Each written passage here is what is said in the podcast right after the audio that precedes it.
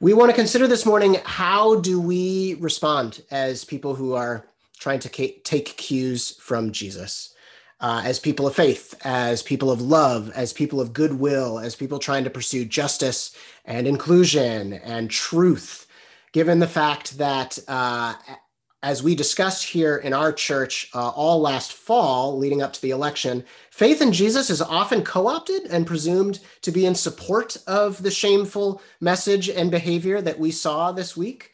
Uh, so, in light of that, we've asked a few people in our community to lead us in reflecting. How do we respond to what happened this week as people trying to follow Jesus? This message today is not going to be neat and tidy.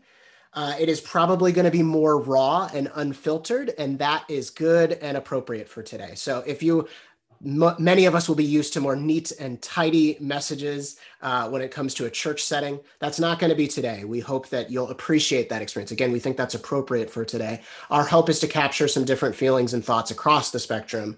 Uh, so each of us have a chance to hear something that we might resonate with, and maybe that helps us to process ourselves. There is no one size fits all uh, uh reaction. Uh, it's all kind of dependent on what power and privilege do each of us have in our society? What what are our personalities like? It's all very uh, not one size fits all but we do have a common pursuit and we have common values together. So uh, we are going to press into that. Uh, this morning uh, we're going to hear from uh, wonderful people in our community. Uh, haley larson maria santillan laura and lester mitchell and kyle hanwalt our co-pastor. It is vulnerable to process out loud. I wonder if anybody knows that from personal experience so I'm really grateful to each of you, uh, those names I just read, for doing this um, out loud to help all of us process. That is a real gift to your community. So uh, I'm going to pass it on. Uh, we're going to hear uh, from uh, Haley first, and then I'll jump in as sort of traffic controller as we invite each of our shares for today. Haley. Good morning. Um, so this week I have been thinking about a lot of things. I've been thinking about my own privilege and my positionality, my religious upbringing. Growing up in an evangelical setting, there was this trend of sticking Christian phrases on just about anything bracelets and t shirts and bumper stickers. Um, one of the most popular was summed up with the letters WWJD. What would Jesus do? It was meant to be kind of a moral compass if Jesus was teleported into your current situation, what would he do? And this week, there's been a range of responses with Christians asking, What would Jesus do? And at the extreme, the religious right is aligning Jesus with terrorism and white supremacy. In videos and pictures from Wednesday, you can see someone holding a Jesus Saves sign amidst the chaos, and it's jarring. Among family members and acquaintances, I've seen people answering WWJD through distancing. From their view, Jesus would not be aligned with terrorists in Wednesday's violence, but they wouldn't go so far as to denounce white supremacy. Looking to Jesus becomes kind of this escapist message instead of dealing with the present reality. And for me, honestly, times come up where it's really tempting to resort back to this way of thinking. And while there is some truth in asking, what would Jesus do? For me, that reads as passive or hypothetical. It says, if Jesus was here, whose side would he be on? That's the real question at hand. And instead of what would Jesus do, it's been more useful for me to ask this week, what is Jesus doing? Acknowledging Jesus' active presence in disgusting events is not the same as saying Jesus causes injustice. It also does not say that everything happens for a reason, another stick it on a sweatshirt or a mug type of saying. I don't actually believe that everything happens for a reason. A good God does not use hatred to teach us something. But I believe there is a creative, engaged God who is always inviting us into engagement and pursuing justice. Though God doesn't use hatred as a lesson, a restorative God can make meaning in anything. And what I saw in Wednesday was a completely anti the kingdom of God. It was baffling to watch this unfold, but not because it was unbelievable. From its beginnings, this nation has claimed to be the city on a hill, but functioned on white supremacy, clinging to abusive power, instilling hate, These are not the actions of God. This is an opportunity to say that we are truly following Jesus and we must denounce white supremacy. We cannot sit back and pray about it or say that God is somehow above this. God is actively against hatred and abuse. And watching videos of the terrorism that took place um, this week, the work of photographer Mel Cole stood out to me. Mel willingly steps into the violence to capture and reveal white supremacy at work. With his own safety threatened, he sees it necessary to not give terrorists a free pass, to present their actions and words clear as day, to bring it to light. A white woman proclaiming that she was willing to die for her nation, her children, her grandchildren. A mostly white crowd ironically chanting, I can't breathe, over and over the sheer look of actual insanity on white men's faces, waving Confederate flags, yelling that they would preserve this nation at all costs. The Jesus I know has nothing to do with this, but Mel's willingness to step in and reveal truth is super Jesus-y to me. God is not the source of hatred. God does not sit idly by as injustice takes place. Instead, Jesus invites us into the work of dismantling white supremacy and pursuing the kingdom of God. It's ever more important for us to individually and communally move forward in active and engagement. So, in reflection this morning, I would love to just challenge us to share in the chat or in ongoing conversations ways that you feel personally called to respond and to pursue justice. Amen. Thank you, Haley. And as we uh, move on to our next, Haley, if I can ask you to find a link for Mel Cole, we would love. Oh, and look at that. Abby, our moderator, is on it. We've already got it in there. Now you can follow Mel Cole on Instagram. Thank you for that. Thank you so much. Let me uh, ask Maria Santillan uh, to share. Hi, good morning. Thank you. Um, one of the questions that was posed um, was similar to what Haley started out with. You know, how do we as people, um, followers of Jesus, respond to to Wednesday? Um, and I thought of of two things. So if you've been with us since um, last summer, I think it was, um, I came on here and I told my story of how I am not, I did not grow up in the church. Um, so my experience of faith and Jesus has been through what I've learned with um, with my parents, with my grandma, um, and uh, and ultimately when I came to to Brownline. So I don't know the the Bible intimately, um, but I do feel like I have a um, a strong connection to to, to Jesus and how He um, works through through us. Um, so with that in mind, um, my picture of Jesus has always been about love always been about community. Um, and in in response would be the first thing is is that he would be with people that are are triggered and are are true you know victims of, of this hate. Um, because he would sit sit with you in it. He is as a as a black and brown person himself would have been a, a, a victim of that hate. Um, so I, I see him just being with with those and encouraging others to create space for um, for for the victims. Um, and really just i see pushing you know challenging you know, people who are in positions of privilege you know even myself being fairer skinned um, person of color i know i have a responsibility as well. Um, that we we can't continue to protect um, the, the abusers. So that leads into the second part of I think we need to be mindful about our language and and not continue with the um, the avoidance of calling it what it is. It was domestic terrorism. Uh, it was white supremacy. It, it was uh, you know calling it those things instead of pushing it to um, to being very vague of craziness that happened on Wednesday. I think we need to get uncomfortable and see what it was. Um, and because I could see Jesus calling out Pharisees for hypocrisy. I could see Jesus doing that and encouraging others to do that.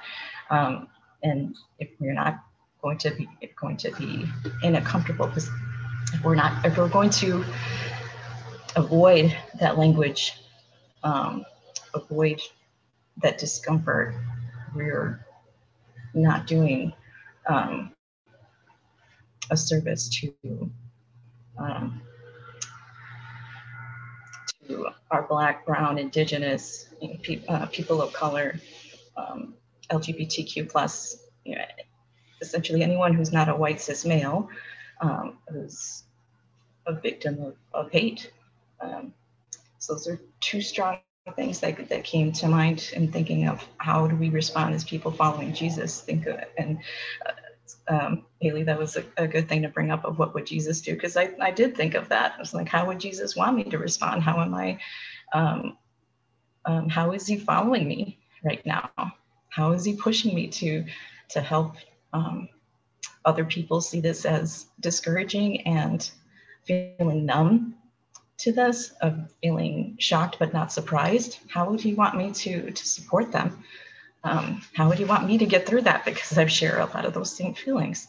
Um, you know, how would you want me to push others and um, and you know, push into that discomfort of when I hear people say or people post um, craziness that happened or uh, not calling it terrorism, not calling it white supremacy. Um, how am I pushing towards accountability? how am I pushing, um, whether it's you know local government, whether it's just conversations with friends and family, how am I pushing into that discomfort um, towards accountability? Um, so um, those are at least two things that came up that day. Um, you know, since then. Um, but yeah, I've been through a roller coaster of emotions from you know paralyzing panic and fear to anger and just feeling distraught.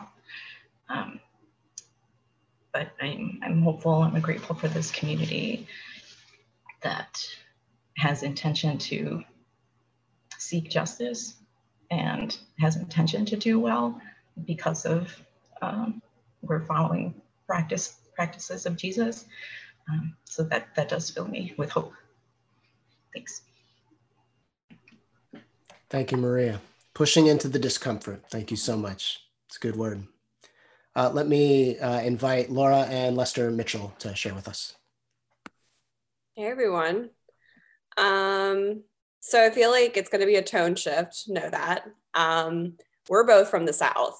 So for me, when I saw people storming the Capitol, it basically looked like a tailgating party, just like walking up to the gates of our establishment. Um, and for me, when I first saw that, I was like, this is like, it was kind of like, I mean, to me, you know, I'm looking at it and I'm seeing a bunch of white people going and approaching a bunch of white people, like in the Capitol.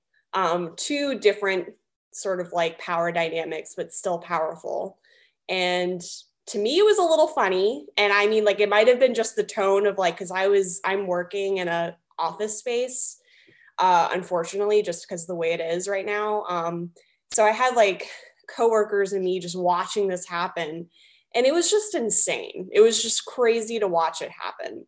Um, and we're all kind of just like making fun of like the disorganization, the just like it just seemed like really crazy. And of course, we didn't know anything about people dying or you know we didn't know anything at that point um, it just looked really nuts uh, and I mean, and then like people that they like politicians representing them running away from them was pretty funny too to me.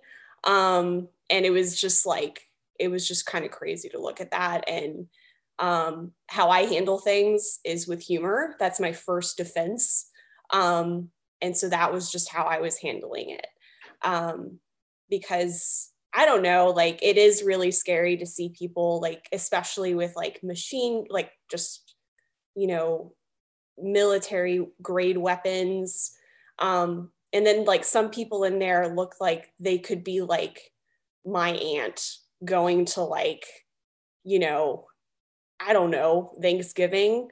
Um so it's just like a weird dynamic. Um and i think that it's just really interesting how different people like respond to all of these things. Um anyway.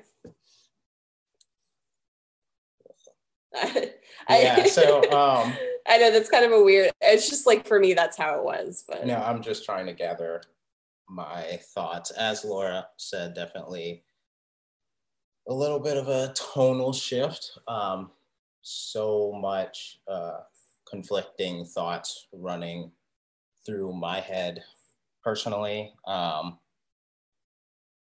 and yeah haven't spoken too much to too many people other than Laura and my best friend about it because it's uh, has felt, I guess, somewhat distancing to feel so different than a lot of people actually whenever I saw this. So my first thoughts, much like Laura, um, were humor, very much side eyeing.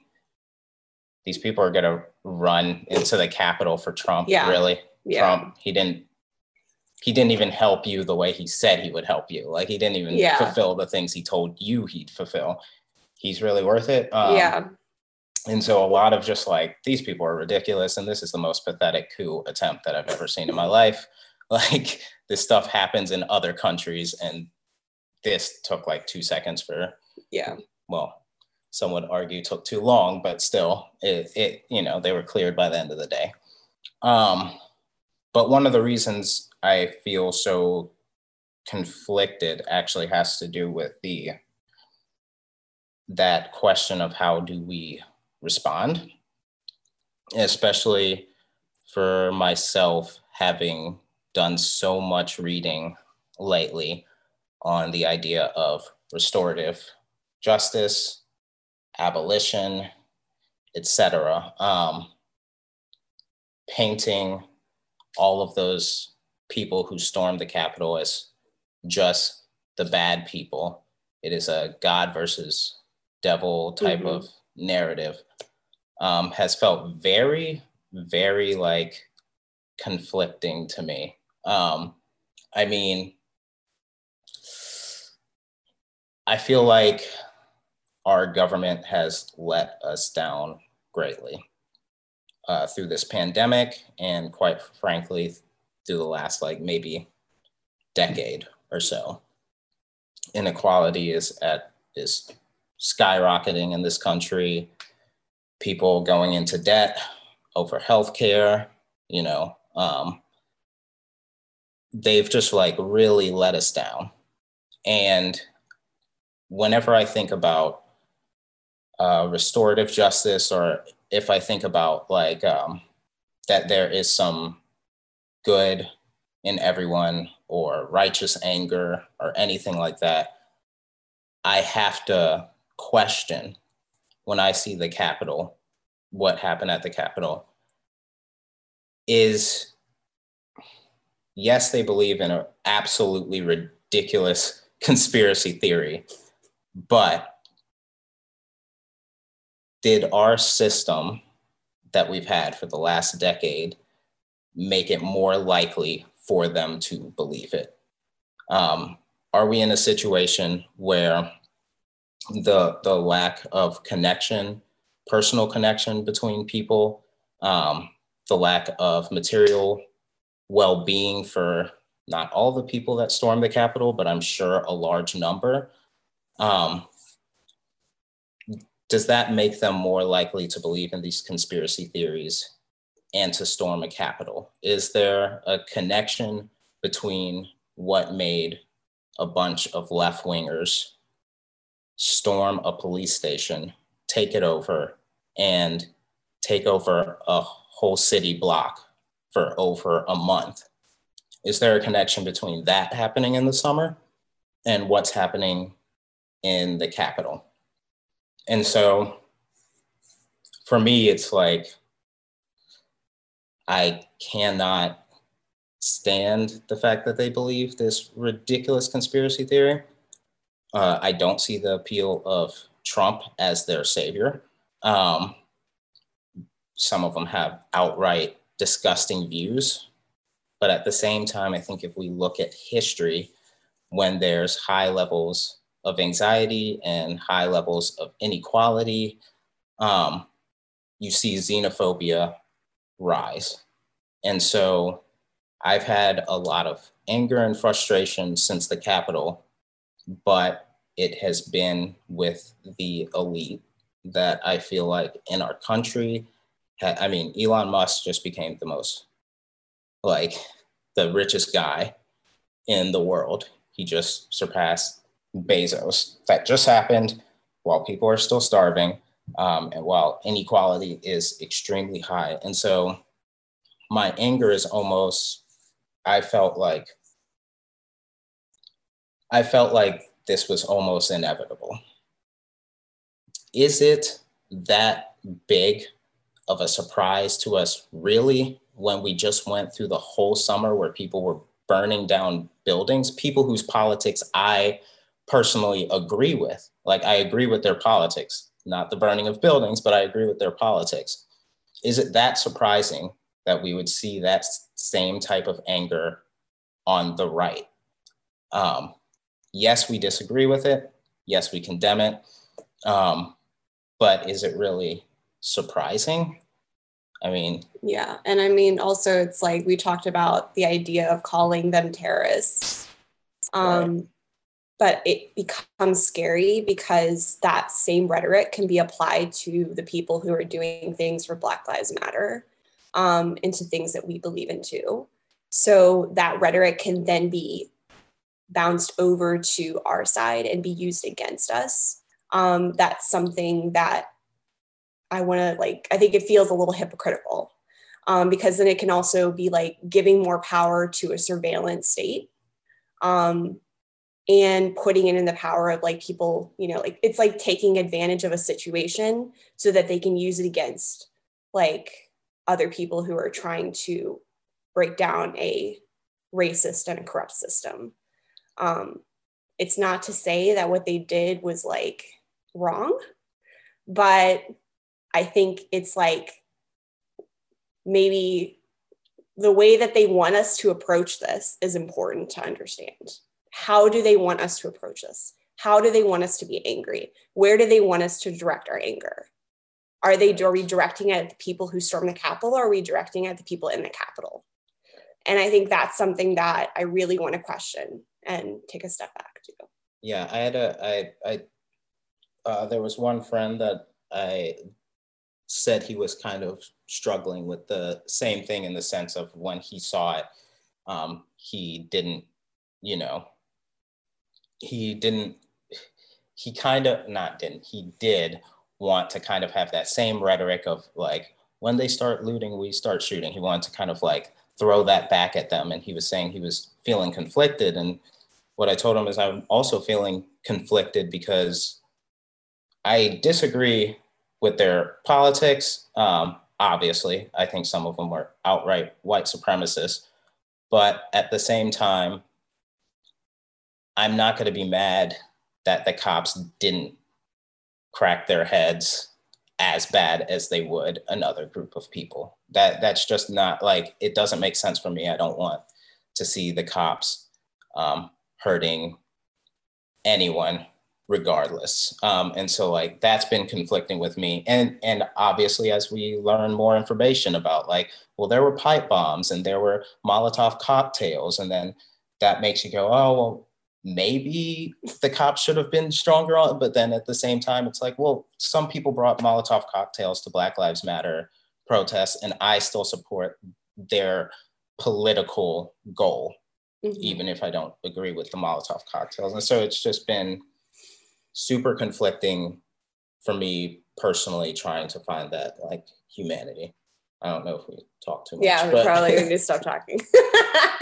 All right. I'm gonna I'm gonna echo what uh, Abby put in our in our chat. Is uh, we can actually listen to you guys go on for a little while. This is this is so generative to hear. You know, as I as we started today, Today is not a neat and tidy message day. Today is we're all in the wake of seeing something that has never happened in the history of this country and we're figuring it out together and we're asking hard questions about what does it mean to figure out what to do with integrity? What does it mean to figure out what to do when you hold to the values of Jesus of Nazareth?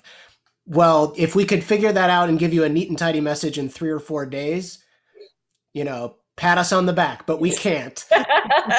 and uh, and so I'm just I'm so grateful. I'm so grateful for the different perspective that you guys. I mean, you started by saying it's like, look, we're from the South. Like our view of this is very different, and I'm gonna raise my hand to somebody who, from whom's view yours is very different from because I grew up in Chicago my entire life. It's like I don't know what it's like in the South, and so this is this is just so useful and this is so I, I, the only word i can think of is like generative and we hope that being uh, being a part of just kind of hearing these different sharings for all of you is is useful for you in processing in figuring out how do i respond how do i do so as somebody who's trying to follow jesus well, for our final sharing, uh, let me invite in uh, Kyle Hanna, our co-pastor. And Kyle, uh, as you finish, would you pray for us today?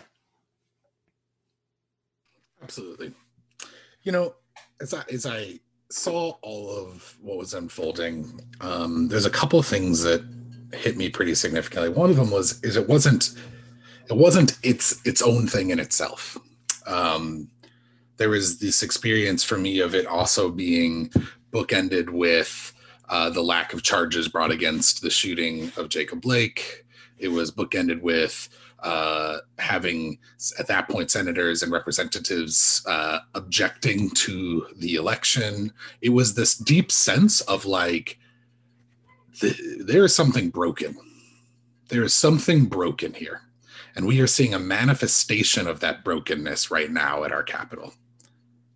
And I was constantly reminded through various different ways about why putting my trust in as as the bible talks about not putting our tr- trust in princes and principalities but putting our trust in god. This idea that like so i'm a so as a as a white guy growing up in a kind of a middle class society there's certain narratives that you get growing up in america that like we got it together. It's going to be okay.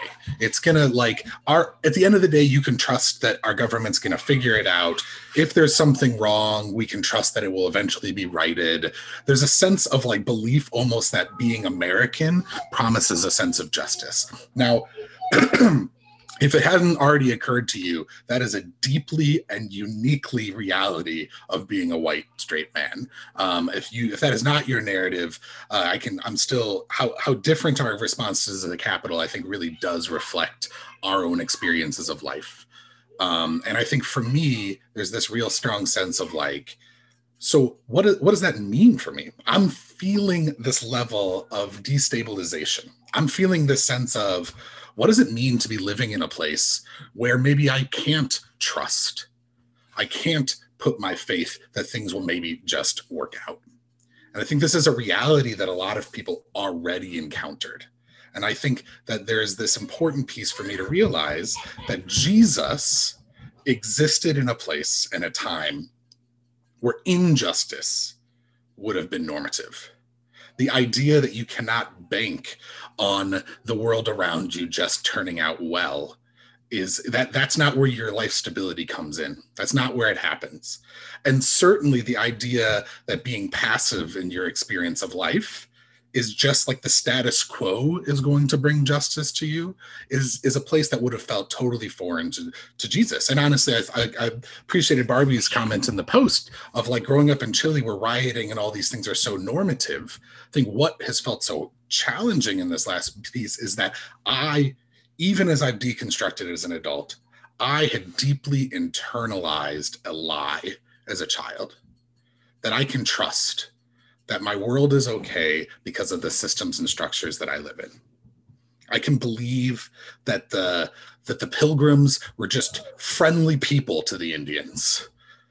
I can believe that later in life, uh, Native Americans chose to go and live in reservations.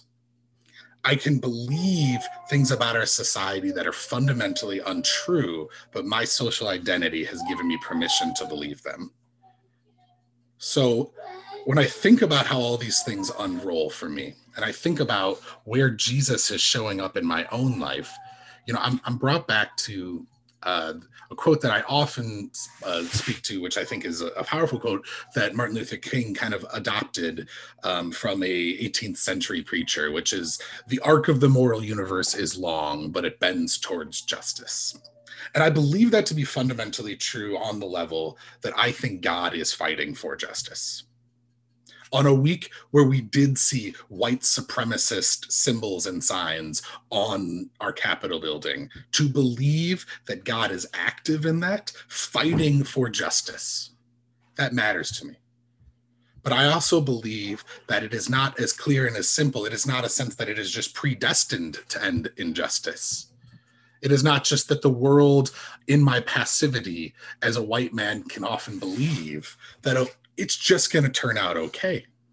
You know, uh, the former attorney general under Obama, I think he twisted because Obama used to say this a lot the arc of the moral universe bends towards justice um, is long, but it bends towards justice. And he, he tweaked it. And I think it's particularly interesting uh, in his position as being the first Black attorney general, talking about the arc bends towards justice, but it only bends towards justice because people pull it towards justice. And as a Jesus follower, what I think about this is participating in the kingdom of God coming. It is participating on seeing the kingdom on earth. And to me, I think that it's incredibly important in these spaces to realize that God is with us. What Haley was saying at the beginning is not what would have Jesus done, it is what is Jesus doing. And I think he's doing multiple things. I think Jesus right now is fighting towards a world that brings justice for all. And I also think he is bringing comfort and hope to those of us in the middle of it that realize that that arch finishing towards justice is perhaps a long ways off.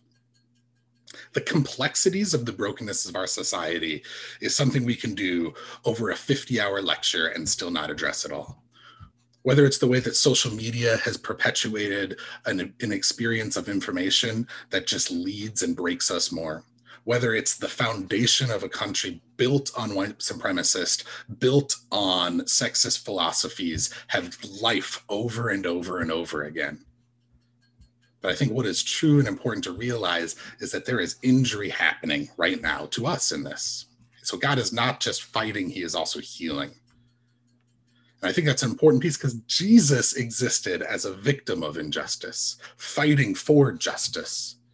And in that victimhood, brought about healing too. And so when I think about our role here, I really I think about two different things.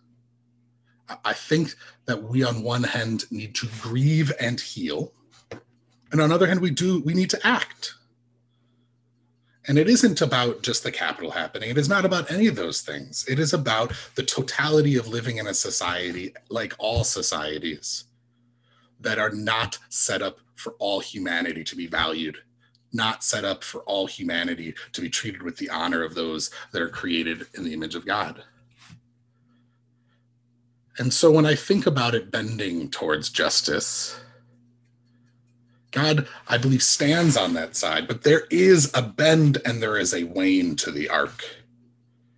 As people bend and wane, you know, movements where people are caught up in fear, times when more people are caught up in their own focus of power, moments when more people are caught up in their personal gain than there are those that stand with justice. I think that arc wanes. And then there's moments where the conviction of aligning with the kingdom of God, it bends towards justice. When we see things like society moving forward with slavery being abolished, with women being given the right to have a say in the democracy that they're a part of, when we see people allowed to marry the partners that they love, I think those are the moments where there were enough people fighting for justice that we were aligned with the kingdom of God coming here. But I think that we are going to be unable to fight if we don't grieve.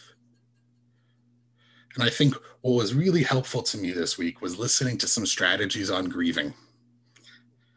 Some space to actually let ourselves feel upset, whether it's specifically about the Capitol or just grieving the brokenness of our society. You know, I have a, a friend who told me that it's too hard in the middle of the workday to sit down and cry because you got to get things done. So they watch TV shows that are overly emotional so that they can cry over watching whatever. This is us. But the grief is like a piggyback on top of This Is Us. And they are no longer crying about the show, they're crying about the injustice of Jacob Blake.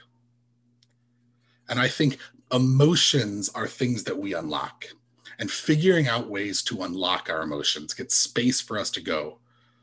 The things that have been really helpful is is certain types of media that can get us going, music, times of meditation. I think the ability to unlock ourselves is the ability to grieve and recognizing that Jesus is familiar with injustice. Jesus knows what it's like to be disappointed and to be broken, and in that offers healing.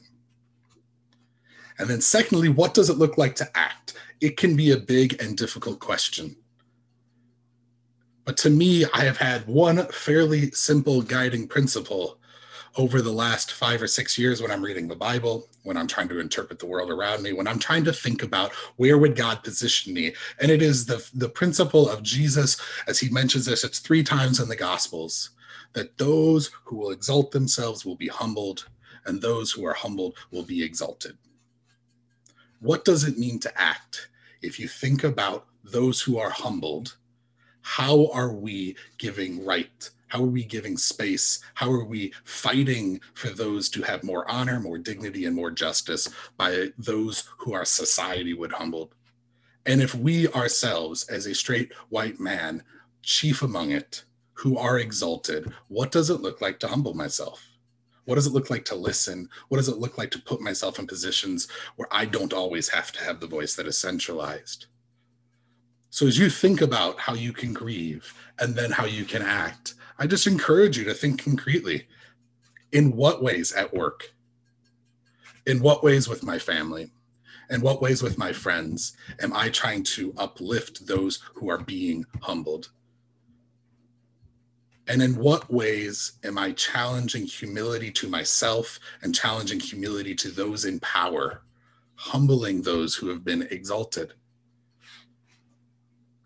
And so to me, that has found life in tutoring, that has found life in working with neighbors experiencing homelessness, that has found life in advocating at work for things for other people that don't directly benefit myself for me, this has found space of just trying to listen and support my friends as we are going through an immensely difficult time.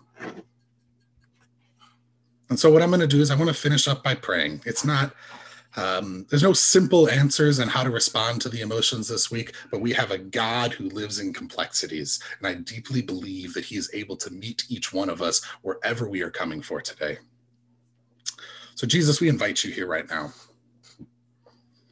we ask for help to bring our emotions to the table, knowing that you can receive them. Anger, we know you can receive our anger. Sadness, we know you can receive our sadness. Confusion and disappointment, we know you can receive our confusion and disappointment. We know that because you've lived that Jesus, not from a far off place, but from an intimate place. And I ask for space right now for you just to allow us to grieve what is broken.